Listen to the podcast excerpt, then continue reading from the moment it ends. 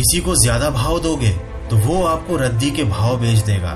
इसीलिए किसी पर भी उतना ही समय लुटाना जितना समेट सकते हो। अपने में बहुत सी कमियों के बावजूद भी हम खुद को अच्छा समझते हैं, फिर दूसरों को जरा सी कमी से बुरा क्यों समझते हैं? क्योंकि यही इंसान की फितरत हो गई है। क्या आपको पता है सबसे बड़ा पागलपन क्या है? पागलों के झुंड में समझदारी दिखाना। इसीलिए समझदारी दिखाना और दिखावा करना छोड़ दो और सचमुच में समझदार बन जाओ। याद रखो, अपनी समस्याओं से खुद ही तुम्हें लड़ना होगा, क्योंकि लोग ज्ञान तो दे देंगे लेकिन साथ कोई नहीं देगा।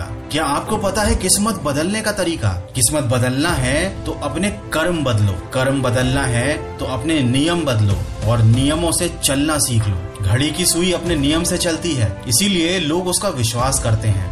आप भी नियम से चलोगे तो लोग आप पर भी विश्वास करेंगे। एक समय था जब आयु में बड़े का सम्मान होता था और एक आज का समय है जब आय में बड़े का सम्मान होता है। यही हकीकत है।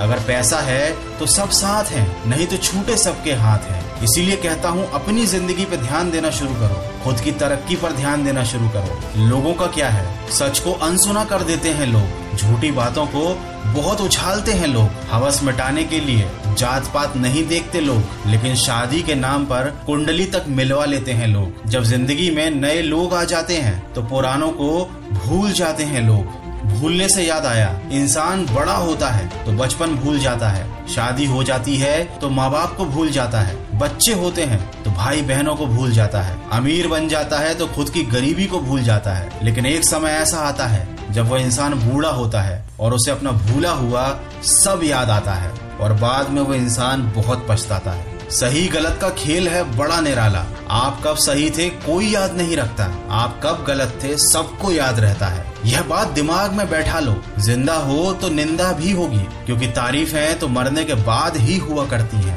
दोस्त खुद मझधार में होकर जो औरों का साहिल होता है, खुदा जिम्मेदारियां भी उसी को देता है जो निभाने के काबिल होता है। सच कहूँ, बहुत बड़ा फर्क होता है मजे और आनंद में। मजे के लिए पैसों की जरूरत होती है, लेकिन असली आनंद के लिए सिर्फ परिवार और अपनों की।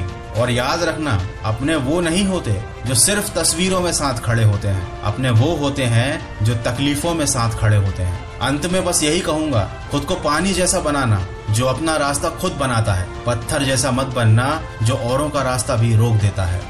आशा करता हूँ इन बातों से आपको कुछ सीखने को मिला होगा और आप लोग इनसे सहमत भी होंगे।